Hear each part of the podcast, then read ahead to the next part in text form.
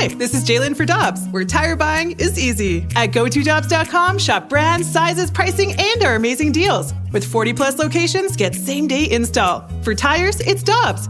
For deals you can use, click on GoToDobbs.com now. Hey, it's Ryan Reynolds, and I'm here with Keith, co star of my upcoming film, If, only in theaters, May 17th. Do you want to tell people the big news? All right, I'll do it. Sign up now and you'll get unlimited for $15 a month in six months of Paramount Plus Essential Plan on us. Mintmobile.com slash switch. Upfront payment of $45 equivalent to $15 per month. Unlimited over 40 gigabytes per month. Face lower speeds. Videos at 480p. Active Mint customers by 531.24 get six months of Paramount Plus Essential Plan. Auto renews after six months. Offer ends May 31st, 2024. Separate Paramount Plus registration required. Terms and conditions apply if rated PG. Get ready for winter driving at Dobbs Tire and Auto Centers with super deals on tires, including up to $200 on new Goodyear tires, plus oil changes, brakes, batteries, and more. For value and savings, click on gotodobbs.com today. Alongside Blues, former Blues defenseman Jamie Rivers, I'm Brandon Kiley. It's Rivs and BK on 101 ESPN. Let's go out to the Brown and Crouppen Celebrity Line, where we are happy to be joined by senior baseball writer for The Athletic, Jayson Stark, joining us here on Rivs and BK. Jayson, how are you doing today? Brandon, Jamie, I am hanging in there. As are we. So, uh, J- Jayson, I'm going to leave this open ended here. What the heck is going on with this negotiation? yeah, well, I mean, I don't know about you. I've seen this movie a million times. Uh, for some reason, every baseball negotiation starts this way. Uh, I keep reminding myself that at least for the last 25 years, they haven't all ended this way. And, like, theoretically, that should create some hope. But if you take a step back and really think about where we are, two months ago, they hammered out an agreement. Two months later, they can't even agree on what they agreed on. That's like a good sign. Not that good to me. Yeah, well, Jayson, a quick question on a follow up to that is, you know, you look at the NHL and you look at the NBA, and for the most part, everything's kind of been done behind closed doors, except for some announcements that look like they're, you know, co announcement, joint announcements between the union and the leagues. But baseball has taken a completely different approach to where the owners are leaking information to the media, who are then allowed to run with it as they want. And then the players are responding already today, saying that uh, they'll have a public response by the end of the week. But they're already reporting that they want to play over 100 games and yada, yada, yada. My point is why would baseball and the players union choose to put it out in the public rather than get this thing done behind closed doors? You don't think it's working that well doing it this way? it's working swell. yeah. You know, it's almost like they're each positioning themselves to point a finger at the other side if it falls apart. And uh, I, I would much rather have had the last public statement be some joint sentiment that these are extraordinary times. They require some level of joint sacrifice. We want to play baseball. We're going to find a way to do that. Like that would have been so much more product- productive than this. But that's never the way it works in our sport, and um, it's frustrating. It's uh, it's painful to watch it play out. I, I tweeted about this earlier today. That earlier this week, I had two people in baseball predict to me exactly how the week would go. MLB makes a proposal, hate that. Players trash that. Players portray themselves as angry. Then the union makes a counter proposal. MLB hates that. Owners angry. Another week's gone off the calendar. It doesn't mean that they can't figure this out, but even if they do at this point, have they already done damage to the sport? I'm starting to think they have. Jayson, the, the end of your tweet is something that I want to kind of hone in on as well. We're talking to Jayson Stark. He's a senior baseball writer for The Athletic. You mentioned one problem is time, and June 1st is in four days. This is something I, I'm sure our audience is getting sick of hearing me say, but I think it's really important. We talk about these deadlines, and I, I feel like I've heard 17 different deadlines as to when baseball has to have a negotiation done by. It's June 1st, it's June 6th, it's actually the 5th, maybe it's the 10th. We're not really sure. Is there a real deadline for baseball right now? And if not, isn't that pretty significant as well? It really isn't. You know, I like I used June first just because I wanted to remind everybody that we're to flip the calendar to June in four days. But June first is not a deadline. June sixth is not really a deadline. Even July fourth, which is the start date you've heard, is not a firm date. None of this is firm. Uh, the number of games is not It all depends on how this goes.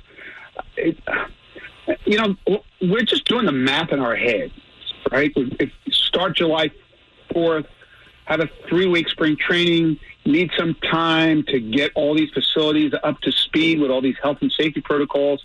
If you do that math in your head, you know there's not a lot of time. There's like a week, but all of this could change. It could get bumped. That July 4th could get bumped back by a week, by two weeks, by a month.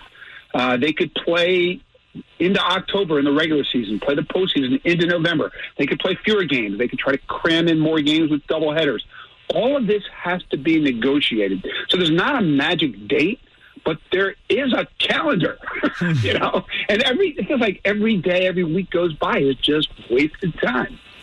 Now, the, the question I've got for you, Jayson, is you know the owners proposed this this sliding scale, sliding pay scale to the players it, one, obviously the players don't think very highly of that idea, but do you think the players would feel differently if they had access to the owner's books in order to see whether what they're saying is true for loss of revenue or not? I mean, we talked about it earlier in the show, and I said, you know what, if I knew my team was struggling, maybe I would accept that offer, but until that point, the players are just going to say no, right?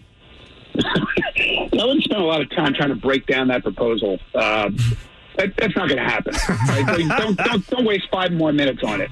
Damn it. Um, where were you yesterday when I was doing that? Spent three hours on it yesterday, Jayson. hey, well, I'm glad you got through three hours of programming. That's important right now.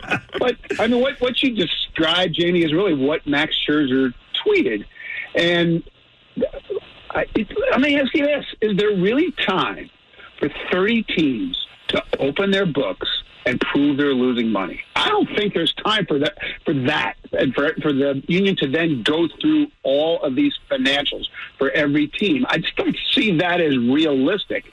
And uh, I, I mean that's part of the problem. But the biggest problem is neither side accepts the other's basic premise. The starting line of these talks for Major League Baseball is we're going to lose money. Deal with it. And the starting line for the union is we don't think so. We think even if you play before zero fans this year, you will still make money because of TV money. And there's a big, a huge canyon in between those two positions that they've got to try to find a middle ground on. I actually think that middle ground's out there. I've had people outline to me where they think it is. I don't know that those people are being listened to right now. We're talking to senior baseball writer for The Athletic. He's Jayson Stark. You can follow him on Twitter as well, at Jayson, J A Y S O N S T. Uh, Jayson, I kind of want to follow up on that because to me, a lot of what we're talking about here is not even so much about the negotiation or the specifics of what's taking place right now. It's about the lack of trust between the Players Association and the owners right now. How much of this is just kind of an accumulation of everything that we've seen in recent years from baseball, maybe even more so than what we're talking about really of what this season is going to look like? Um, I, I think that's an accurate description. This has been building. We've seen it in other ways, in other arenas, in, in other discussions, and it's really coming to a head now. Um, it's such a dysfunctional relationship. There's so much distrust by each side for the other side that they lack this sense of common purpose. Now, I've actually been reading these quotes from Don Fehr today. Remember him? Mm-hmm. He used to mm-hmm. run the Players Union and was feared and hated by the other side. And now he's running the hockey union. They're the first sport to get it done. And he said he's never seen a negotiation quite like this in 40 years of doing it because neither side came into it saying, they need to win. They recognize it's a situation that's out of their control to a great degree. They both feel a need to find a way to play, so they're trying to work together to make that happen. That's a way you would ideally like to see it work in every sport. Baseball has just reached a place where there's such a bad working relationship that they can't start the process that way, and it's really destructive. Jayson, I, I, think this is the last question that I have for you. W- what do we expect from here? Like, w- we are now, as you said, it's May 28th. We're four days away from June 1st. Time is of the essence at this point. There should be urgency. Are, are owners actually going to want to play this season? Are, are we going to get something done here, in your opinion? You know, every I, I, get asked this on every show. How optimistic are you? you know, I, like I, I don't know if I can use a word like optimism to describe this right now, but you know what? I, I also am. Uh, I'm realistic, and the realism in me says this has to happen. You cannot drive your sport off this cliff. You look around, the NHL is going to play. The NBA, you know, is going to play. The NFL is going to play. You cannot be the only sport that doesn't play at a time like this. And uh, what I actually think will drive this to happen is all the pressure, the public pressure from you guys, from me, from people in our business, from fans, from the public, and obviously not too far over the horizon is the politicians. What's the over under on the first presidential tweet about this? I got tomorrow. I I think he's got other things going on with social media right now that are on the top of his head. Though. But uh, that that seems about right. I'd probably take the over on like beyond tomorrow, but I think it's coming. It's definitely coming. Yeah, like politicians love this stuff. Like there's no Republican side or Democratic side you just weigh in. It's like the, the LA City Council voting that baseball should give both of those two World Series trophies to the Dodgers. No! Oh! but it's a tremendous place for politicians to find themselves. And this is going to happen. It's just like you saw all those politicians jumping in on the minor league battles over the winter. They will jump in on this if they think that it looks like somebody's being greedy and baseball's not going to play. I, I guarantee it. He's Jayson Stark. You can read his work in The Athletic. He's absolutely fantastic. Give him a follow on Twitter as well at Jayson, J A Y S O N S T. Jayson, we really appreciate the time today. Thanks so much for hopping on with us, man. All the best to you and your family. Thanks. You too. Uh, appreciate being appreciate being on. Thanks. Absolutely. That's Jayson Stark joining us here on Rivs and BK on 101 ESPN. It's 1214. Your time check brought to you by Clarkson Jewelers, an officially licensed Rolex jeweler. I've got a lot I want to react to there. First of all, what Don Fehr, Fehr had to say, the quote that he read, I think that's hugely important for what we're talking about right now with baseball. And I want to talk about this deadline because he said something about it that got me thinking about something else that refers to it I, why I think this is so important. We'll get into all of that. I want to hear Jamie's thoughts on it as well. We'll do it next on 101 ESPN.